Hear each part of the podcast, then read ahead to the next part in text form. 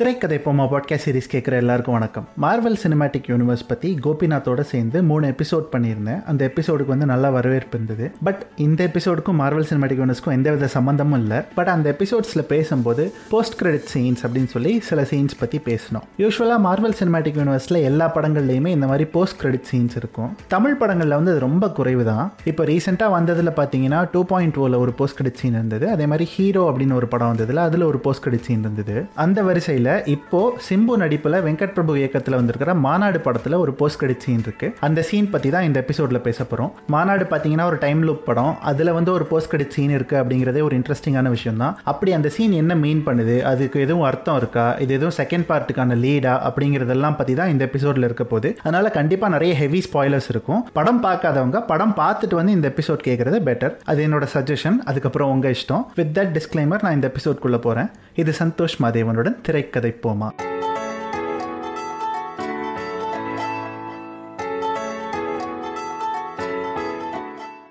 மாநாடோட post credit சீனை பற்றி explain பண்ணுறதுக்கு முன்னாடி போஸ்ட் கிரெடிட் சீன்னா என்னென்னு எக்ஸ்பிளைன் பண்ணிடுறேன். ஏன்னா நிறைய பேருக்கு அது தெரியறதுக்கு வாய்ப்பு இல்லை. போஸ்ட் கிரெடிட் சீன்ஸ் அப்படிங்கிறது ஒரு படத்தினுடைய எண்டில் வர ரோலிங் டைட்டில் அந்த என் கிரெடிட்ஸ்க்கு பின்னாடி ஒரு சீன் இருக்கும். இந்த சீனை தான் போஸ்ட் கிரெடிட் சீன்ஸ் அப்படின்னு சொல்லுவாங்க. இது யூஸ்வலாக மார்வல் சினிமேட்டிக் யூனிவர்ஸ் மாதிரி இல்லை ஒரு பெரிய ஃப்ரான்ச்சைஸாக இருக்குது. அதாவது நிறைய பாகங்களை கொண்ட, நிறைய வெவ்வேறு கதைகளை கொண்ட, சப்ளாட்ஸ் கொண்ட ஒரு பெரிய யூனிவர்ஸ். இப்போ ஸ்டார் வார்ஸ் மாதிரியோ, மார்வல் சினிமேட்டிக் யூனிவர்ஸ் மாதிரியோ, டிசியு மாதிரியோ, அந்த மாதிரி பெரிய ஃப்ரான்ச்சைஸ் மூவி கடைசியில இந்த மாதிரி ஒரு சீன் வரும். இந்த சீன் எதுக்காக வரும் அப்படின்னு பார்த்தா, அடுத்ததா அந்த பிரான்சைஸ்ல வரப்போற படத்தை பத்தி ஒரு லீடோ, ஒரு சின்ன இன்ஃபர்மேஷனோ, ஒரு சின்ன டீசர் மாதிரியோ இருக்கும். இப்போ மார்வல் சினிமேட்டிக் யூனிவர்ஸ் அப்படின்னா அதுல வந்து நிறைய சூப்பர் ஹீரோஸ் இருக்காங்க. ஒரு சூப்பர் ஹீரோ படத்துல இன்னொரு சூப்பர் ஹீரோ பத்தின ஒரு லீடு இருந்ததுன்னா அது எவ்வளவு இன்ட்ரெஸ்டிங்கா இருக்கும். ஆடியன்ஸை வந்து திரும்ப ரீடைன் பண்றதுக்கு, அவங்கள மறுபடியும் தியேட்டருக்கு வர வைக்கிறதுக்கு, அடுத்த படத்தை பார்க்க வைக்கிறதுக்கான ஒரு சின்ன சின்ன ப்ரமோஷனல் ஸ்ட்ராட்டஜி. அதே மாதிரி இந்த படங்கள் எல்லாம் ரொம்ப விரும்பி கன்சியூம் பண்ற நிறைய கீக்ஸ்க்கு இந்த சீன் அடுத்த படம் வர வரைக்கும் ஒரு பெரிய தீனியாக வர இருக்கும்.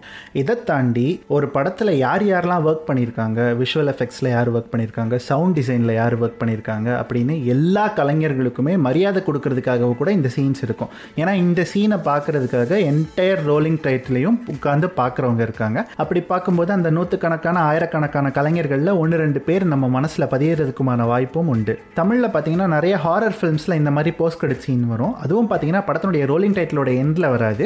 டைரக்டரோட நேம் போட்டதுக்கு அப்புறமா இல்லை படத்தினுடைய பேரை கடைசியில் போடுறாங்கன்னா அதுக்கப்புறமா சின்னதாக ஜம்ப்ஸ்கேர் கொடுத்து திகில் ஊட்டுற மாதிரி ஒரு சின்ன ஃப்ரேம் இருக்கும். இதை தாண்டி இப்போ ரீசெண்டாக வந்ததில் பார்த்தீங்கன்னா ஹீரோ அண்ட் டூ பாயிண்ட் டூவில் தான் ஒரு டெடிக்கேட்டடான ப்ராப்பர் என்கிரெடிட் சீன் இருந்தது. அந்த என்கிரெடிட் சீன்ஸுமே பார்த்தீங்கன்னா அந்த படங்களுடைய அடுத்தடுத்த பாகங்களுக்கான லீடு மாதிரியும் இருந்தது. இதெல்லாம் எப்படி இருக்க, யூஸ்வலாக வெங்கட் பிரபு படங்களில் பார்த்தீங்கன்னா அவர் வந்து எப்போவுமே அவருடைய என்கிரெடிட்ஸை ரோல் பண்ணும்போது பேரலாக அந்த படத்தோட மேக்கிங் அப்பாக நடந்த ஃபன்னியான மொமெண்ட்ஸ், ப்ளூப்பர்ஸ் எல்லாத்தையும் சேர்த்து பிளே பண்ணுவார். இதுவுமே பார்த்தீங்கன்னா நிறைய ஜாக்கி சான் படங்களில் வரும். அதுவும் எதுக்காக வருதுன்னு பார்த்தீங்கன்னா ஜாக்கி சான் எப்படி ரிஸ்கியான ஸ்டண்ட் எல்லாம் பெர்ஃபார்ம் பண்ணுறாரு அப்படிங்கிற மாதிரிலாம் காட்டுறதுக்காக வரும். வெங்கட் பிரபு படத்தில் வர ப்ளூப்பர்ஸ் வெறும் ஃபன்னுக்காக மட்டும் இல்லாமல் படத்தினுடைய மேக்கிங்கில் அவங்க நிறைய புதுசு புதுசான விஷயங்கள்லாம் ட்ரை பண்ணுவாங்க. அந்த விஷயங்கள்லாம் எப்படி பண்ணியிருந்தாங்க, அதை எப்படி கேப்சர் பண்ணாங்க அப்படிங்கிறதையும் காட்டுறதுக்காக வரும். ஃபார் எக்ஸாம்பிள், சீட் பண்ணி எடுக்கிறது அப்படிங்கிற ஒரு வார்த்தை யூஸ் பண்ணுவாங்க ஃபில்ம் மேக்கிங்கில். அதாவது இப்போ ஒரு இடத்துல இருக்கிற மாதிரி அந்த ஷாட் இருந்தாலும் அது வேறு ஏதாவது ஒரு இடத்துல வந்து பண்ணியிருப்பாங்க, எடுத்திருப்பாங்க. அதை தான் சீட் பண்ணி எடுக்கிறது அப்படின்ற மாதிரி சொல்லுவாங்க. இந்த மாதிரி சீட்டிங்கில் வந்து நிறைய விஷயங்கள் இருக்குது. பட் ஆடியன்ஸ்க்கு வந்து தியேட்டரில் அதை பார்க்கும்போது அந்த சீட்டிங்லாம் தெரியாது. அது வந்து ஆக்சுவலாக அந்த இடத்துல எடுத்த மாதிரி தான் இருக்கும். மங்காத்தா படத்தோட என்கிரெடிட்ஸில் பார்த்தீங்கன்னா இந்த மாதிரி ப்ளூப்பர்ஸ் வரும்போது அதில் அர்ஜுன் வந்து ப்ரெஸ் மீட் கொடுக்குற மாதிரி ஒரு சீன் வரும். அவர் முன்னாடி நிறைய சேனலோட மைக் இருக்கும். கடைசியில் பார்த்தா எல்லா மைக்குமே வெங்கட் பிரபு தான் பிடிச்சிட்டு இருந்திருப்பாரு. இந்த மாதிரி சீட் பண்ணி எடுக்கிற நிறைய டாக்டிக்ஸ் இருக்குது. இது எல்லாத்தையுமே வெங்கட் பிரபு வந்து தன்னுடைய ப்ளூப்பர்ஸில் ரிவீல் பண்ணுவார். இப்போ ப்ளூப்பர்ஸ் அப்படிங்கிற ஒரு விஷயத்தை கடந்து Venkat Prabhu post credit scenes அப்படிங்கிற ஒரு விஷயத்துக்குள்ளே காலடி எடுத்து வச்சிருக்காரு. அதுவுமே பார்த்தீங்கன்னா ரொம்ப இன்டென்ஸான, டீப்பான மீனிங் கொடுக்கிற மாதிரி ஒரு போஸ்ட் கிரெடிட் சீனா இருக்குது. அதை பத்தி தான் நான் பேசணும் அப்படின்னு நினைக்கிறேன். அந்த சீனில் என்ன நடக்குது அப்படின்னு பார்த்தீங்கன்னா அப்துல் காலிக்கோட லூப் வந்து மறுபடியும் கண்டினியூ ஆகுது. ஸோ அவரோட டைம் லூப் எப்படி கண்டினியூ ஆகுது அப்படின்னு பார்த்தீங்கன்னா படம் முடிகிறப்ப வர கடைசி ஃப்ரேம் என்னவா இருக்குது அப்படின்னா, மூர்த்தி அண்ட் ஜரீனா கல்யாணம் பண்ணிக்கிட்டாங்க அப்படின்னு தெரிஞ்சதுனால ஜரீனாவோட சொந்தக்காரங்க வந்து அப்துல் காலிக், மூர்த்தி, ஜரீனா எல்லாரையும் கொல்றதுக்காக அவங்கள நோக்கி ஓடி வராங்க. அவங்கள அடிக்கவும் போகிறாங்க. ஆஸ் யூஷுவல் நமக்கு தெரியும் அப்துல் காலிக் அந்த சண்டையில் போய் அடி வாங்கி செத்துருவார். செத்துட்டு திரும்ப டைம் லூப்லேருந்து எந்திரிக்கிறாரு. பட் அவர் எப்படி எந்திரிக்க முடியும் அப்படிங்கிற கேள்வி தான் இந்த இடத்துல எழுது.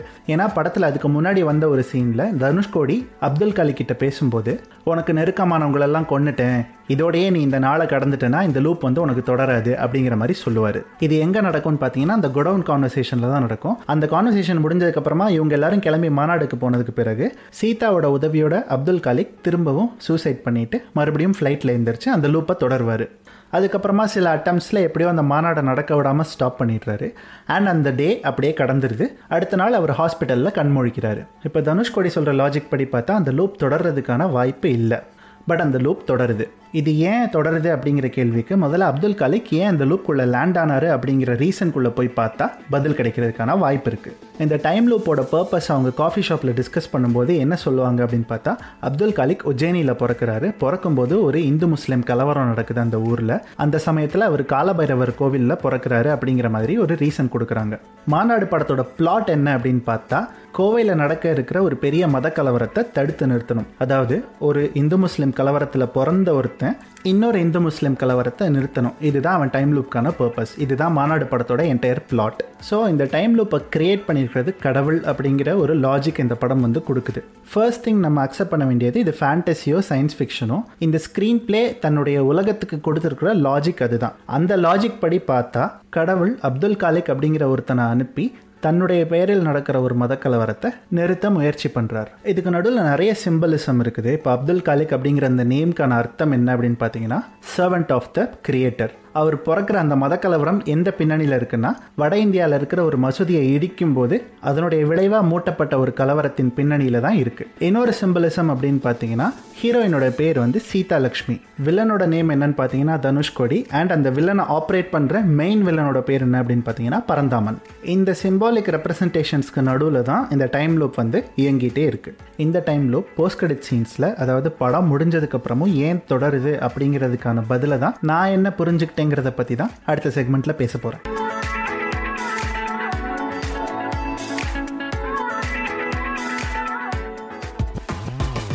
Like this Sochcast? Tune in for more with the Sochcast app from the Google Play Store. ரொம்ப சிம்பிளான ஒரு கேள்வி தான். தனுஷ்கோடிக்கு இந்த டைம் லூப் எப்படி ஸ்டார்ட் ஆச்சுன்னே தெரியாது, யாருனால ஸ்டார்ட் ஆச்சு அப்படிங்கிறதே படத்தினுடைய இன்டர்வலுக்கு அப்புறமா தான் தெரியும். அந்த பேசிக் நாலேஜ் மட்டுமே இருக்கிற ஒரு கதாபாத்திரத்துக்கு இந்த நாள் கடந்து முடிஞ்சிட்டா இந்த டைம் லூப் தொடராது அப்படிங்கிறது எப்படி தெரியுங்கிறதே ரொம்ப பேசிக்கான ஒரு கேள்வி. ஸோ தனுஷ்கோடி சொல்லிட்டதுனால அந்த லூப் அந்த நாளோட நின்றணும் அப்படிங்கிறதுக்கான அவசியம் கிடையாது. அந்த செக் பாக்ஸை கிராஸ் பண்ணிடலாம். ரெண்டாவது என்ன விஷயம் அப்படின்னா, அப்துல் காலிக்கு இதுதான் பர்பஸ் அப்படிங்கிறதும் அப்துல் காலிக்கோட ஓன் அசம்ஷனாக தான் இருக்குது. அப்படின்னா அப்துல் காலிக்கோட இந்த டைம் லூப்போட ஆக்சுவல் பர்பஸ் என்ன அப்படிங்கிறது கடவுளுக்கே வெளிச்சம்.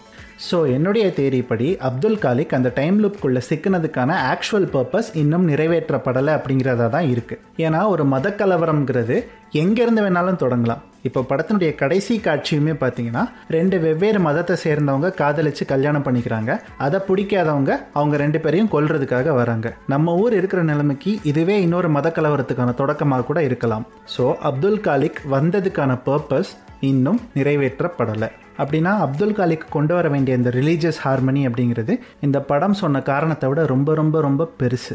ஒரு தனுஷ்கோடி செத்துட்டா பரந்தாமனுக்கு இன்னொரு தனுஷ்கோடி கிடைக்காமல போயிட போகிறான். அதே மாதிரி ஒரு பரந்தாமன் போயிட்டா அந்த இடத்துக்கு இன்னொரு பரந்தாமன் வராமலா இருக்க போகிறான். ஆக்சுவலி மாநாடு படத்தோட சப்டெக்ஸ்டாக நான் எதை பார்க்குறேன் அப்படின்னா, ஒரு ஒட்டுமொத்த சமுதாயத்தையுமே இங்கே குற்றச்சாட்டுக்கு உள்ளாக்கி வச்சுருக்காங்கல்ல, அதுவே இங்கே டைம் லூப் மாதிரி தான் இருக்குது. ஒவ்வொரு தடவை எங்கேயோ ஒரு இடத்துல ஒரு கலவரம் வெடிக்கும் போதோ, யாரோ ஒருத்தர் கொல்லப்படும் போதோ, ஏதோ ஒரு குண்டுவெடிப்பு நடக்கும் போதோ, ஏதோ ஒரு சின்ன அசம்பாவிதமோ இல்லை சின்ன லெவலில் ஒரு வயலன்ஸ் நடந்தாலும் திரும்ப திரும்ப ஒரு சமூகத்தின் மீதே அத்தனை பழியும் வைக்கப்படுது, அத்தனை பழியும் சுமத்தப்படுதுன்னா இந்த திரும்ப திரும்ப நடக்கிற இந்த பழி சுமத்திலே ஒரு டைம் லூப்பாக தான் இருக்குது. அப்படின்னா அப்துல் காலிக் அந்த ஒரு மாநாட்டை மட்டுமே நிறுத்துறதுனால எந்த பயனுமே கிடைக்க போகிறதில்ல. இன்ஃபேக்ட் இங்கே தடுத்து நிறுத்தப்பட வேண்டியது அந்த ஒரு கலவரமோ, அந்த ஒரு தனுஷ்கோடியோ, அந்த ஒரு பரந்தாமனோ இல்லைங்கிறது தான் இந்த படத்தினுடைய சப்டெக்ஸ்டாக நான் பார்க்குறேன்.